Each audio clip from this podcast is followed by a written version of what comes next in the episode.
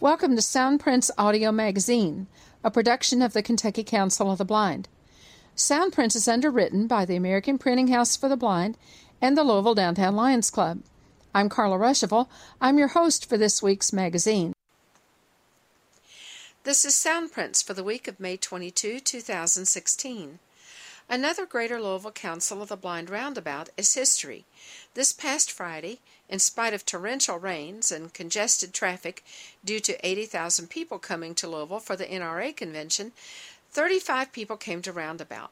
We had braille instruction, iPhone help, a dinner of hamburgers, chips, green beans, and ice cream sandwiches, cards, and crafts. But the highlight of the evening was a presentation by Larry Skutchan from the American Printing House for the Blind about the new low cost Orbit Reader 20 braille display. Larry brought a prototype of the Orbit Reader 20 with him, and if it were available for purchase right now, he could have sold 15 of them right on the spot. Talk about excitement! The room was electrified. As Sue Ellen Milo said on Facebook later that night, the Orbit Reader 20 is cute and small, and even if you already have an Apex or other note taker, you'll just have to have an Orbit Reader 20 also. The Braille is really good. The design is sleek and attractive, and it promises to be easy to use by people who have no prior experience with note takers. True, it doesn't have some of the bells and whistles of the top of the line note takers, like databases and many formatting capabilities, but it appears that it will hold its own on reading Braille books and magazines, as well as be useful as a way to write simple documents that don't require formatting. And it'll Bluetooth to your iPhone so you can read your email, surf the internet, play games, or do whatever you want to do when you Bluetooth a Braille device to a phone. Through the generosity of JP Morgan Chase, eight leadership fellows are coming to the 55th annual conference and convention of the American Council of the Blind, July 1 through 9 in Minneapolis, Minnesota. Kim Charlson, president of ACB, reviews the development of this new program and reveals the winners of the Leadership Fellows competition on page 2. There's been much discussion over the past two weeks or so about accessible currency. The United States government has announced that the $20 bill and the $5 bill will soon have a new look, and questions immediately surfaced about what that means for accessible currency. Don't miss page 3, where Eric Bridges, Executive Director of ACB, shares our frustration and displeasure about the apparent lack of government commitment to making accessible currency a reality.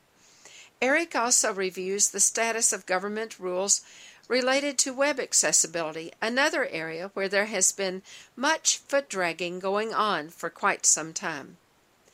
Our long-time Soundprints listeners will recall that there has been much consternation and unrest at various times over the past several years related to the Kentucky School for the Blind. The school just celebrated its 174th birthday at its annual Founders Day ceremony this month. Dr. Stephen L. Pruitt, Kentucky Commissioner of Education since last fall, spoke to the Assembly at Founders Day. Listen on page 4 as he briefly outlines his views related to the school. Notice that at the beginning he clearly states that he is the superintendent of the school. This is indeed interesting since KSB has been without a superintendent since 2002. This recording does have some echo because it was made from the audience. It is relatively short, and we think Dr. Pruitt's comments are significant. And on page 5 is the Soundprints calendar. Page 2 Kim Charlson, president of the American Council of the Blind, is on the phone with me. We are today going to be talking about the leadership fellows that have now been named and will be attending the 55th Annual Conference of the American Council of the Blind in Minneapolis, Minnesota. Welcome, Kim. Thank you, Carla. Tell us about this exciting program. We talked about it when it first came out, when we were just inviting people to apply to be a leadership fellow. But now the applications are finished. The, they've been reviewed by the committee and they have now been selected. So tell us, uh, tell us what's going on with this exciting program. All right. Well, just as a little bit of background, the um, the funding for this fellowship program is um, provided to ASCB from J.P. Morgan Chase. And they have a very strong commitment to leadership development, and this is a really high priority for them, and they, they were very excited to help fund this opportunity where we can bring eight potential future leaders of the organization from all across the country to our convention in Minneapolis and provide them with some leadership training and the just the experience of being a part of an ACB national convention. So many people who come for the first time to the convention just can't stop saying how empowering and exciting it is to be among a whole ballroom full of advocates and blind people doing all kinds of different things and exciting things. So it is very energizing and very empowering for people. The the process was very competitive. We had over 30 applications from individuals all around the country. And the committee uh, within ACB that really did the yeoman's work on this was the Durward K. McDaniel First Timers Committee. Um, in addition to their ongoing work of selecting a recipient from the East and the West to come as a first timer to the National Convention, I asked them to also coordinate and do the interviews for all of the applicants for the Leadership Fellows. So that added a lot of work to their plates and they had quite a vigorous schedule mapped out with teams of people that interviewed by phone all of the applicants. So that was a lot of background work. And they really did provide um, some excellent documentation to me and to Eric Bridges, our executive director, and we made the final decision on the recipients. There's eight recipients of the Leadership Fellowship, and I'm going to tell you just a little bit about each of them as um, as we go through. And I'm going to take the liberty, as being from Massachusetts, to um, to be very proud that we have a leadership fellow from Massachusetts, and her name is Deanne Elliott, and she is an excellent advocate. She's she's doing a lot of work here in Massachusetts and I, I personally know that because she is the chair of my library board of directors. Uh, she joined our board in 2011. She's also worked on a structured negotiation with Mass Eye and Ear Infirmary, and she's now the legislative chair for the Bay State Council of the Blind. So others may have heard of Deanne because she's a published author, and she um, wrote an article that was printed in the Wall Street Journal on July 26, 2015, that talked about web accessibility. And if you can get an article in the Wall Street Journal, um, you're doing pretty good as a writer, I think. Absolutely. So we're um, we're very proud of her, and I'm really thrilled that she will be at her first convention as well as one of the leadership fellows.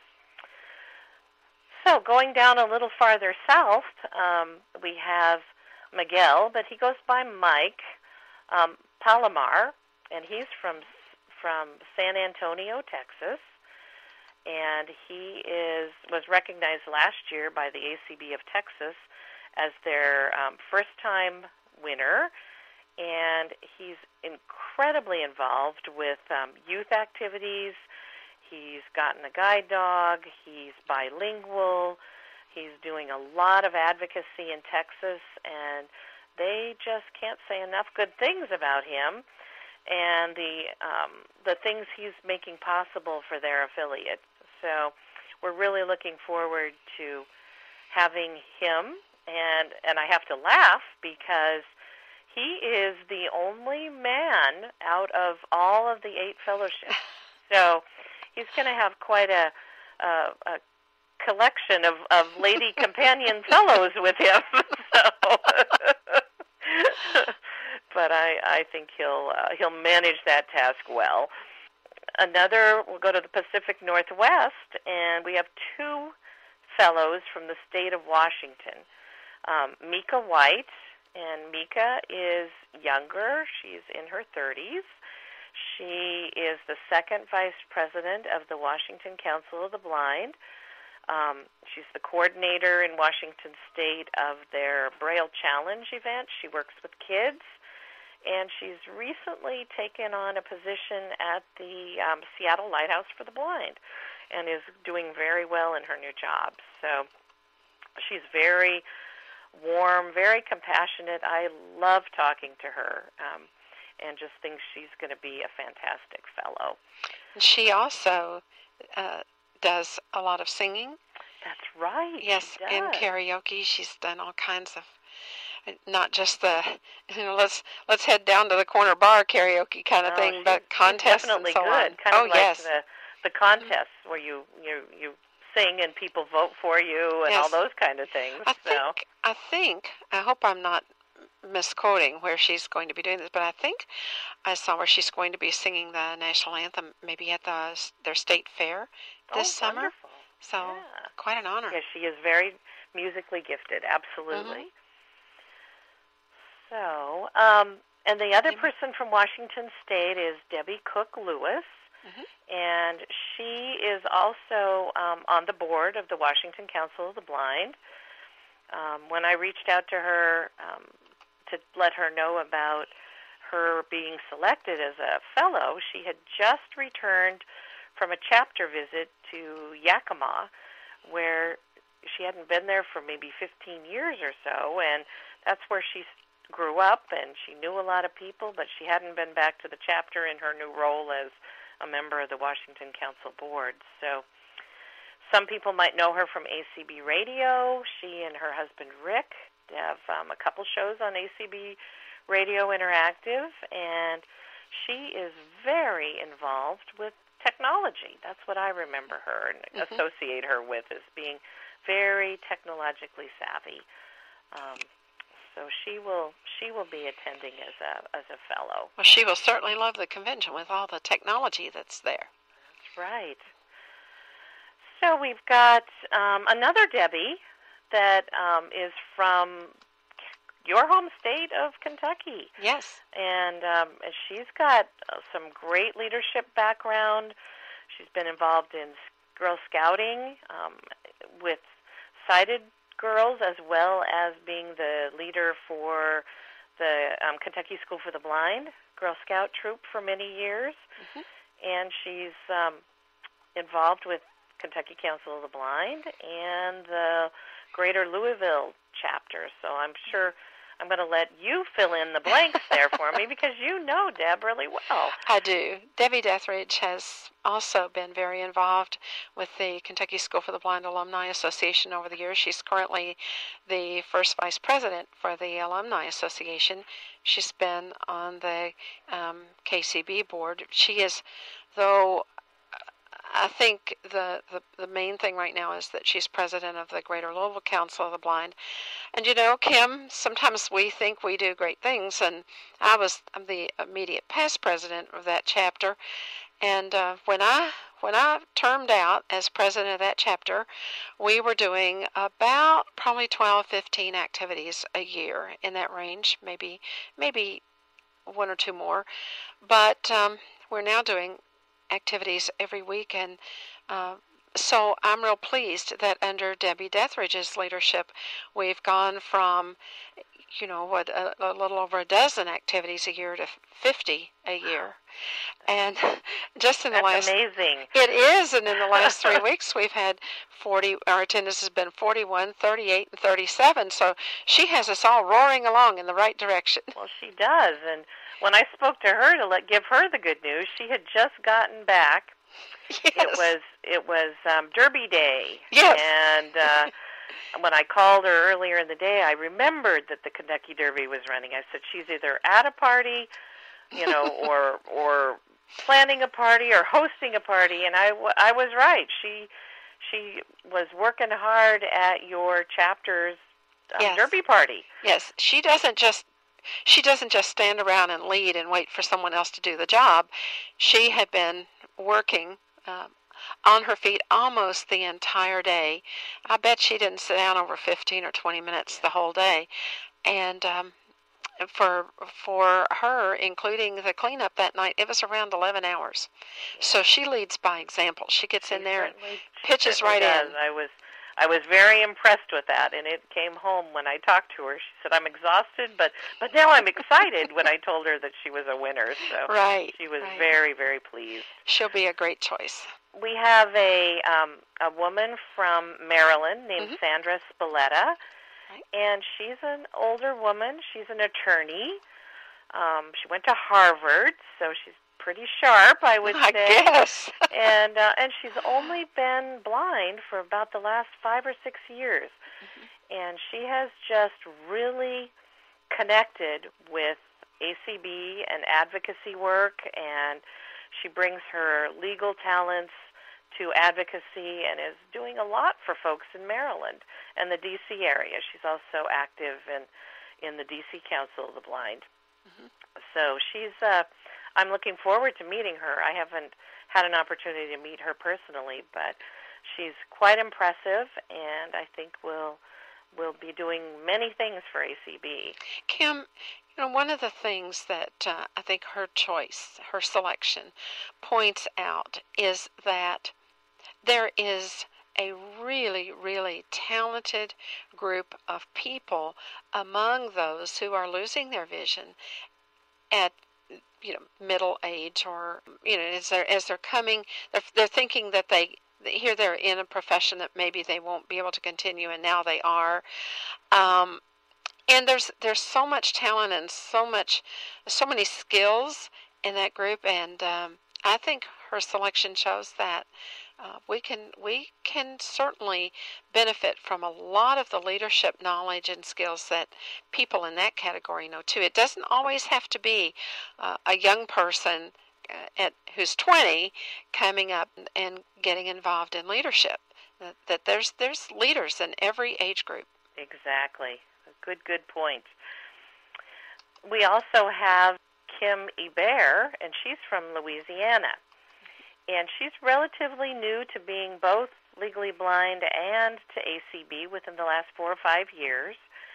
But she is a dynamo down there in Louisiana and it seems her area of expertise to help out the Louisiana Council of the Blind is in the area of fundraising. She's been involved in a lot of different fundraising activities, planning dinners, coordinating dining in the dark events, auctions. Um, she's a member of the uh, the auction committee for ACB's um, convention auction, and um, and is also I think on our resource development committee as a general member. We do have a few folks who are general members on that committee and um, she's she's a very strong advocate for technology, for particularly the Android technology.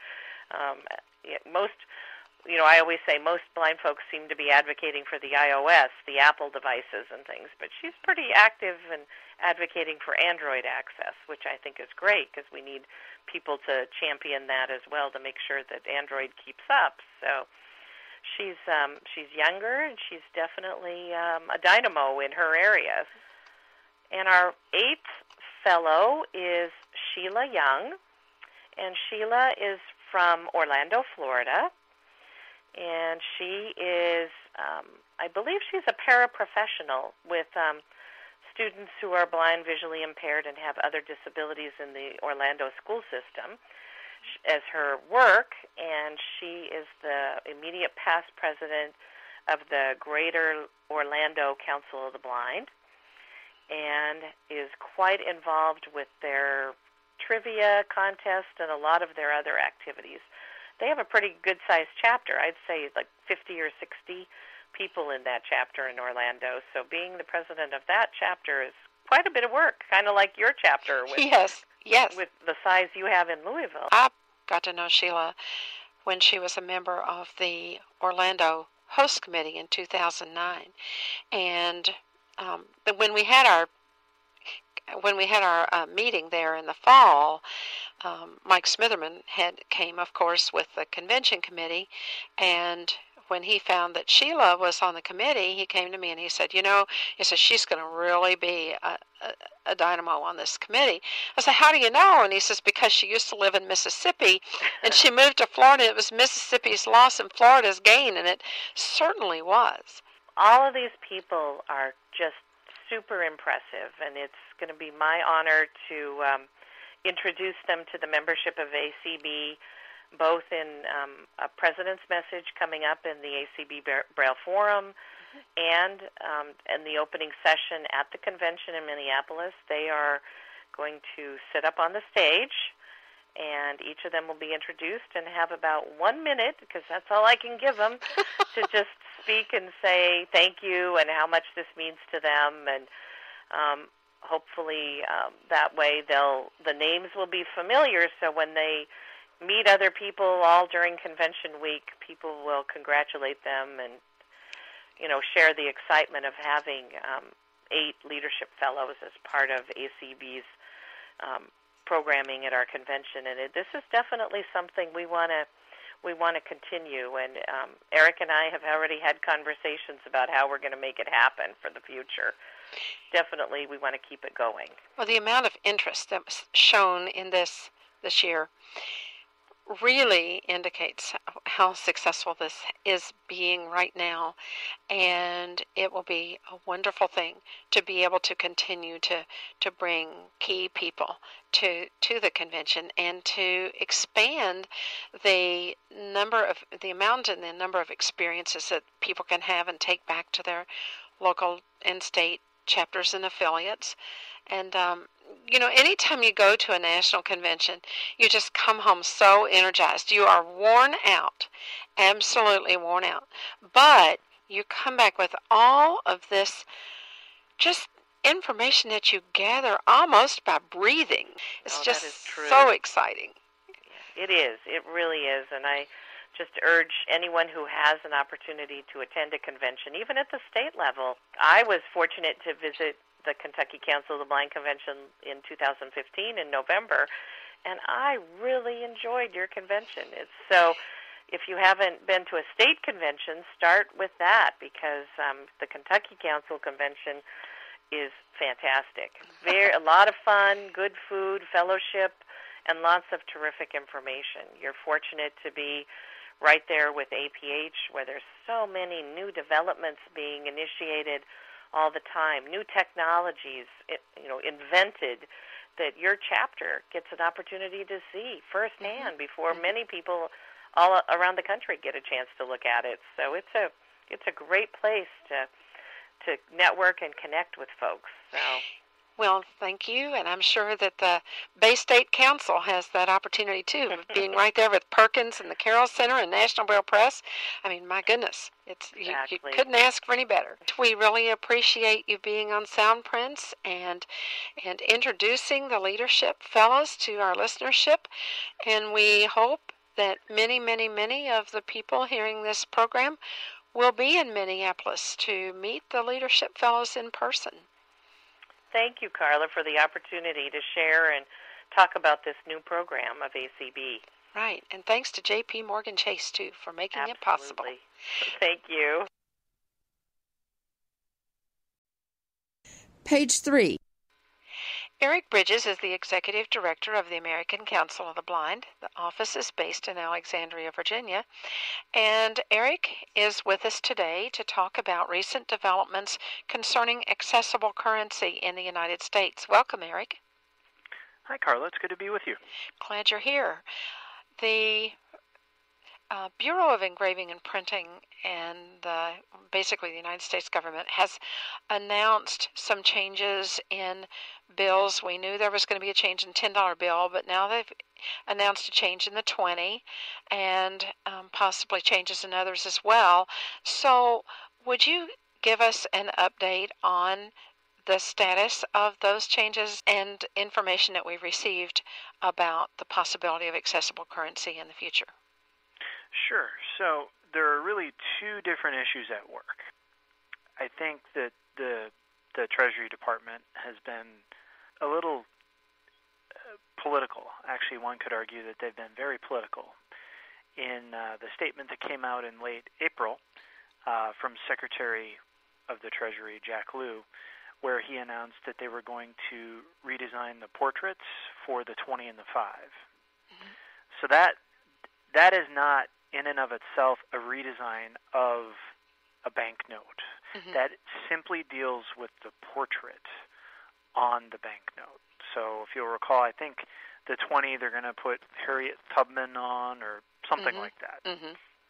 Right. Doing an actual banknote redesign requires a lot of technical changes and security features and, and other such things. This week, uh, actually, it was late last week. Uh, there was an announcement, and on on Monday of this week, we we put out a release dealing with the government's intent to redesign, to do an actual full redesign of the $10 bill. Mm-hmm. The government, per the court order, uh, which, by the way, we won yes. in 2008, which is getting further and further away, required that the government make paper currency accessible to people who are blind or visually impaired under mm-hmm. the law. Mm-hmm. That's what it says. And in 2008, under Judge Robertson at the time, who has since retired, uh, the the common thinking or the you know subject matter experts and frankly history had sort of dictated that a new bill redesign occur would occur every seven to ten years. Okay. And as many of your listeners are probably aware and may have even participated in uh, focus groups at our convention down through the years or other blindness related conferences where the Bureau of Engraving and Printing has come, they have sought out our community to get information on how to move forward with the tactile feature because the tactile feature will be a part of the $10 bill because it is the banknote that's under redesign right now. Correct. So it was targeted to have roughly 2018. Then, a couple of years ago, uh, the government said, well, we're a little behind. It's looking more like 2020. Well, in this announcement from the government on Thursday of last week, which is a it's essentially a required status report that they uh, file with with the judge in the case, which is now Judge Howell. They are now saying that that due to security concerns, that the ten dollar bill will not be complete until at the latest 2026. Mm-hmm. Which, if you do the math, is roughly two decades. yes. Since the time of, of the court decision. Obviously, we are deeply disturbed and concerned. Uh, some may even say that we're a little angry about this because, in our in our view, security and uh, accessibility don't necessarily have to all be lumped in with one another. Mm-hmm. And uh, so there will be there will be action taken by ACB in the coming weeks uh, with the court. And uh, after we do that, we'll reveal uh, what we did. Uh, obviously, uh, our members are not happy. We are not happy. The broader blind community is not happy either. And something needs to be done to, to deal with this. I can tell you that the Senate Banking Committee and the Senate Health, Education, Labor, and Pension Committee are keenly aware of of this. They've been made aware by us and have reached out directly to the Department of Treasury for a response. So that is sort of where things stand right now. Part of part of the delay from 2018 to 2020 uh, stemmed from the fact that that the government messed up the redesign in the hundred dollar bill. It took uh, more time, and uh, they they overran the project by a significant amount of money. So if you're looking to have faith in government, at least in the production of paper currency, um, it isn't I there. I think you're looking in the wrong place. Yes. well, um, it just sounds like a convoluted mess at this point. It really is, and uh, I apologize if my explanation is less than uh, less than clear. But that is that is where we stand. Well. They are now saying that instead of 2020, it could be as late as 2026. They make a caveat uh, on a couple of occasions in their in their report saying that they will do everything that they can to expedite the situation. My question is, okay, I'm a taxpayer at this point. I'm not. I, I put my my taxpayer hat on. Why wouldn't we deal with this security issue like right now? If it's a security issue. Exactly. Why do we want to, to, to leave a loophole open for 10 years? Exactly. That's a, the, a government statement at its best, Eric. it really is. I, I agree. it is so typical. You know, just so convoluted. It will be interesting to see what comes up in the in the um, near future and down the road. Uh, I I just someone on the um, on ACBL email list, I think was this last week, speculated they they think the government is waiting is just dragging its feet on accessible currency and uh, probably on other things as well uh, until the um, the United States becomes virtually a cashless society. And they pointed out that Europe is 80% cashless, you know, credit card, whatever, uh, and 20% cash right now, and that the United States is 60 40.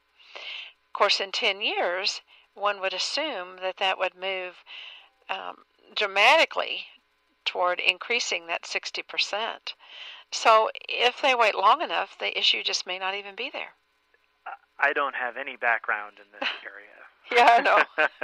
it's just an Um, interesting speculation. But, but but it is it is interesting speculation. I mean, you know, I I have uh, Apple Pay on my iPhone.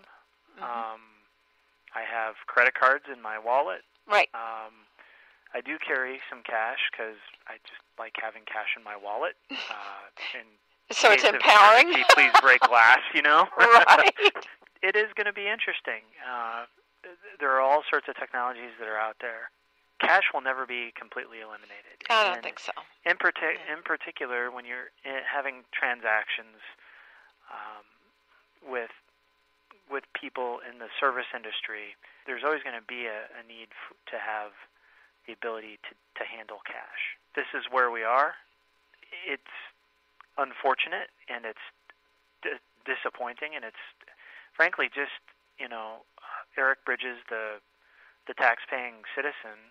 It's rather embarrassing that our government would continue to delay in the in the manner that it has. I don't I, honestly, Carla. I don't feel that it has anything to do with the tactile feature. hmm Um, I think that there are other things at play, but I, I, I also don't think that the government has handled a lot of the external pressures well. It, it just sort of goes along with some of the other challenges that, that we've seen recently, uh, disappointments that, that the government has announced, uh, whether it's them essentially electing not to move forward with regulations dealing with you know the ADA and the internet and other stuff. So it's not been a great couple of weeks for uh, for the government, be it the Department of Justice or you know the Bureau of Engraving and Printing. Um, at least not from from our perspective. Can you talk a little bit about the web accessibility issue? Is can you update us on that a little bit? Sure. So back in 2010, when I was six years younger, on the on the 20th anniversary of the uh, of the signing of the ADA, the Department of Justice announced three rulemakings, advance notices of proposed rulemakings. One of them dealt with movie theater uh, captioning and audio description. One of them dealt with furniture, and the third dealt with the applicability of the ADA to uh, commercial websites, mm-hmm. commercial and or uh, state and local websites. Suffice it to say, none of those three rulemakings have ever made it through to a final regulation. um, Foot dragging so, at its best. Yeah, it was. It would appear as though they did it just out of symbolism. Mm-hmm. If, mm-hmm. You know, the cynic in me. Uh, actually, I don't even know that it's all that cynical because you know.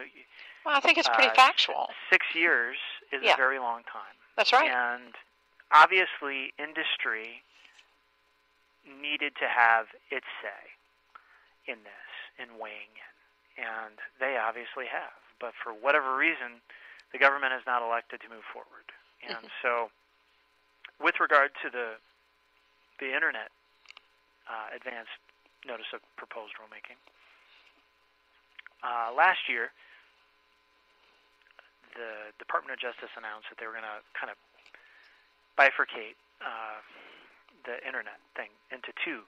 Okay, so the Title Three and then Title Two, and and they would they were trying to move forward with the Title Two regulation, which deals with state and local like colleges, universities, and internet uh, presence, and you know, making it clear that they uh, that they fall under the auspices of the ADA. Okay. Their, all their internet sites. Mm-hmm. And uh, a couple weeks ago, they announced that they were withdrawing that advance notice of proposed rulemaking, and that they were going to replace it with a supplemental notice of proposed rulemaking, which essentially this document, Carla asks over a hundred questions, and it's it's. It, it's a slap in the face. Um, basically, it says, well, we're going to ignore the last six years and all the data that we collected from people and organizations about the internet and the challenges that people with disabilities have in accessing information or communicating over the internet. Um, and we're just going to ask you a whole new set of questions. A lot of questions, by the way. and so we put out a press release that I think pretty accurately describes how we feel, but I think also the the broader kind of the tone from the community. It's mm-hmm. one of just you know frustration and anger um, that we can't get this done. You know that right. something like this that seems so uh, so doable. I mean, we're we're not even talking about in this instance, Carla. We're not talking about private business you know pl- places of public accommodation. We're talking about state and local government, yeah, colleges and universities, right? Stuff that should be should be sort of like a fish in a barrel. Um, and they elected not to even really move forward with that.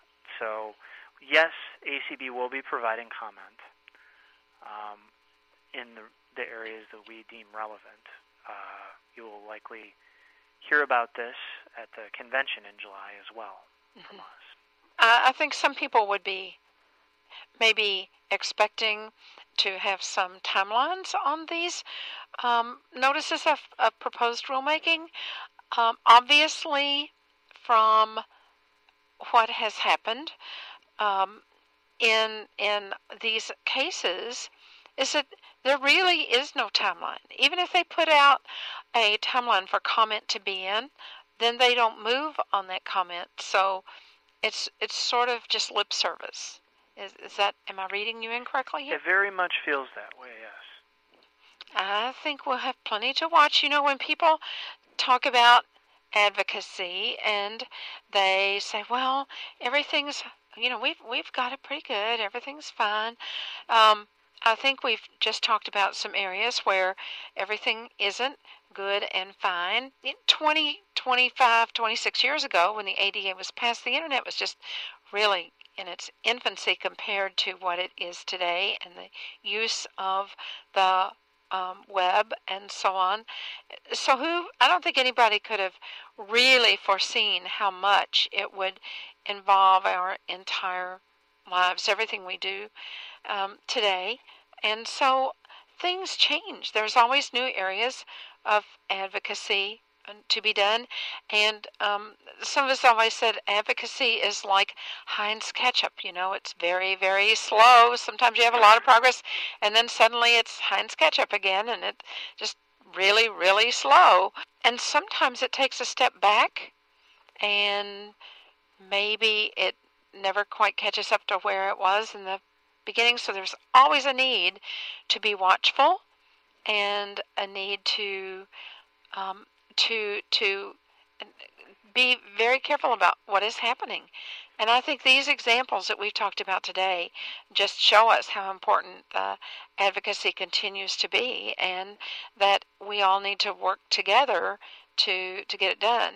And um, so, I I really appreciate you explaining these issues because there there have been a lot of questions from people.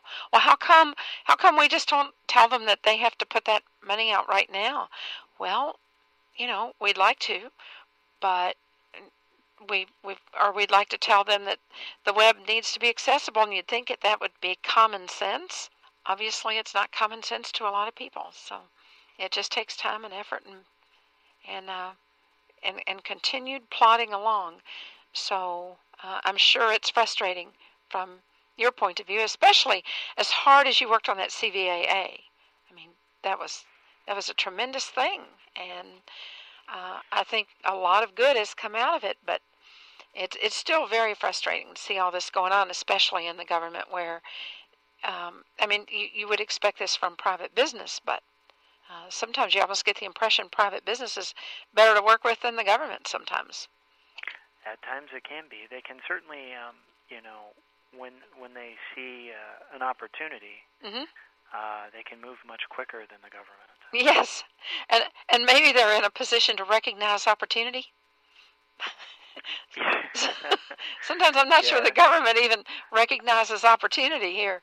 I suppose so, but you know the, the government's interesting in that um, you know depending upon the issue, the government can actually move rather quickly. Mm-hmm. Uh, it's a it's a matter of uh, of interest, yeah, or of uh, maybe in some cases special interest. Right, right, right. Well, thank you so much for taking time to talk with us, and we'll look forward to hearing updates in the in the next in the coming months and at the convention too. Thank you. Thank you, Carla.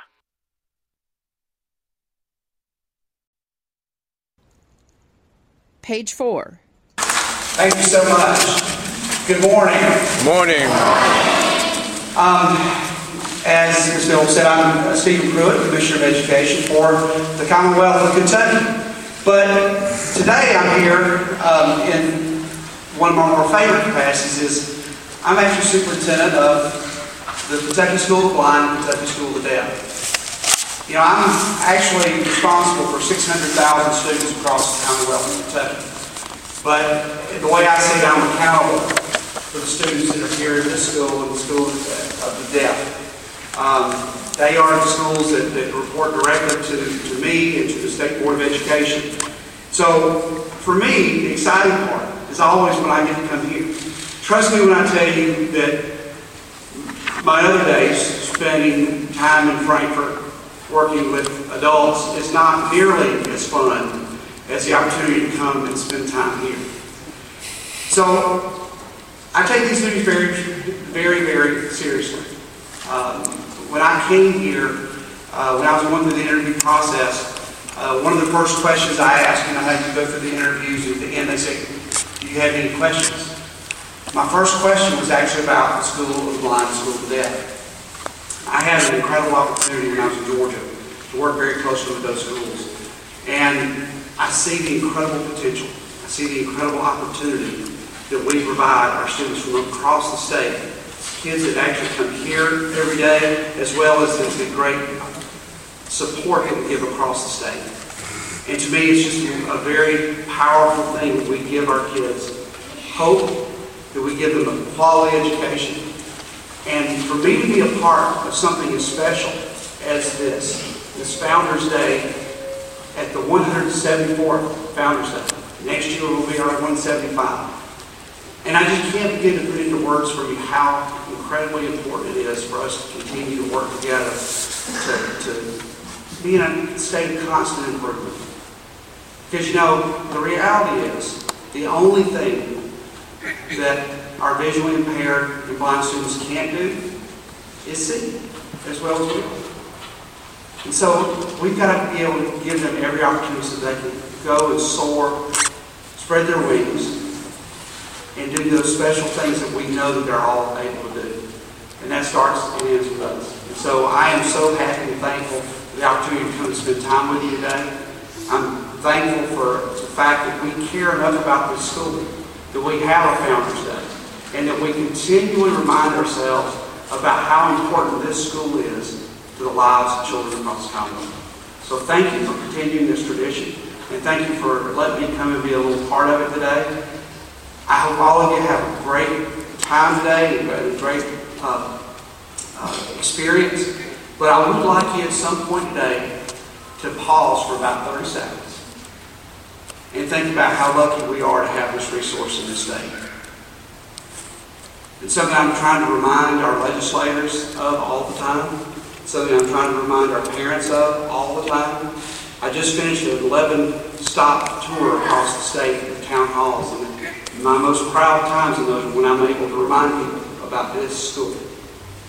So take 30 seconds at some point today while you're having fun and enjoying Founders Day and think about the fact that we have a real treasure and we should be thankful because we are truly blessed by having you. So thank you and have a great day. Find books and more in accessible media with APH's free of charge Louis database. http colon slash slash louis dot aph dot org. Locate accessible educational materials from nearly 200 different agencies. APH products and textbooks can also be located using Louis. New extended searching now available with free Louis Plus. Visit soon http colon slash slash louis dot aph dot org. Many book materials help Braille users jot notes quickly. Pull APH's Manybook Braille binder out of your pocket and begin to write on the Manybook slate in just seconds. Materials are sold separately so that you can choose the combination that's right for you. Call the American Printing House for the Blind, toll free 800 223 1839 or visit www.aph.org. Page 5, the Sound Soundprints Calendar. On May 25, the Kentucky School for the Blind will have its 8th grade graduation and middle school high school awards ceremony from 1 to 2:30 p.m. at the school more information at 502 897 1583. And also on May 25, the high school graduation will take place at the school at 6:30 p.m. Again, the number for more info is 502 897 1583. May 27 is another GLCB roundabout, 3:30 to 5 p.m. Education and Technology, 5 to 6 discussion, 6 to 7 dinner, $5 per person, and games and crafts from 7 to 10. Call 502 895 4598 for more information. In June, the following activities are coming up.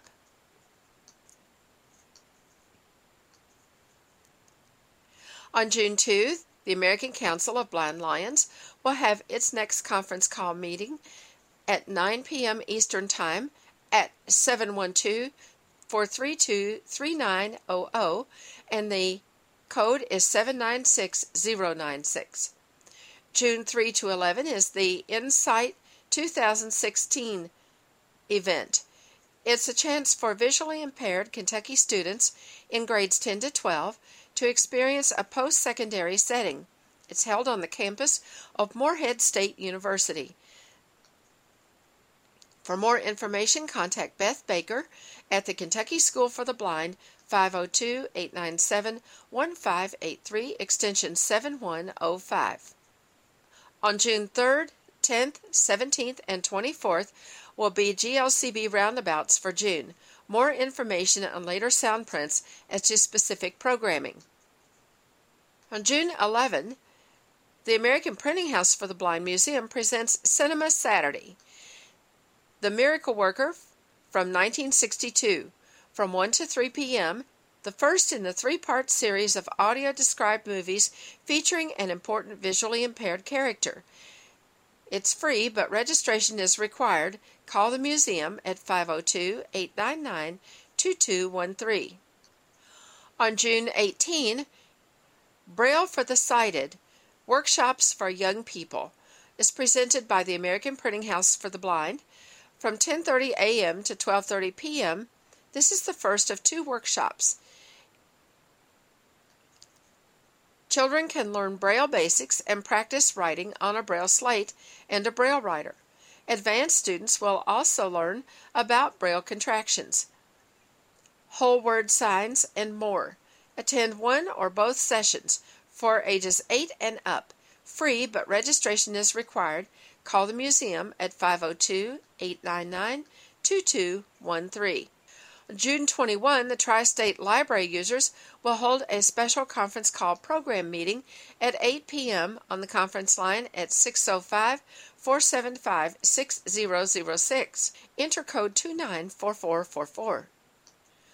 June 25, the American Printing House for the Blind Museum presents Bards and Storytellers with Karen Karsh. Enjoy a performance and questions and answers with Karen, a blind Colorado singer and songwriter who writes about big moments and moments that just feel big. At the Printing House Museum, 1839 Frankfort Avenue, 502 899 2213 for more information. July 1 through 9 is the 55th Annual ACB Conference and Convention. ACB, the land of 10,000 dreams. It will be filled with exhibits, workshops, tours, programs, friends, and lots of fun. At the Hyatt Regency Hotel in Minneapolis, Minnesota, 1300 Nicollet Mall. The room rates are $89 a night plus tax. Room reservations call 888 421 1442. July 9 is another Cinema Saturday. This time it will feature Daredevil from 2003. From 12:30 to 3 p.m., the second in a three-part series of audio described movies featuring an important visually impaired character. The movie is rated PG-13. It's free, but registration is required. Call the museum at 502-899-2213. July 12 to 14 is Gateways 2016. Summer in Service Training for Kentucky's Vision Teachers at the Kentucky School for the Blind. More information, contact Beth Baker at 502 897 1583, extension 7105. On Saturday, July 16, the APH Museum presents another Braille for the Sighted workshop. From 10:30 a.m. to 12:30 p.m. For more information, Call 502 899 2213. On August 5 and 6, the KSB 71st Alumni Reunion will be held at the Ramada Inn North, 1041 Zorn Avenue in Louisville. For information, call 502 897 1472. Hotel reservations, call 502 897 5101. On August 13, APH presents the last in the Cinema Saturday series for 2016. It will feature The Book of Eli from 2010, 12:30 p.m. to 3 p.m. at the museum. Call 502-899-2213 for more information and to sign up. If you have questions about the Kentucky Council of the Blind or you need information on resources for people with vision loss, Call us at 502 895 4598 or email us at kcb at kentucky acb.org.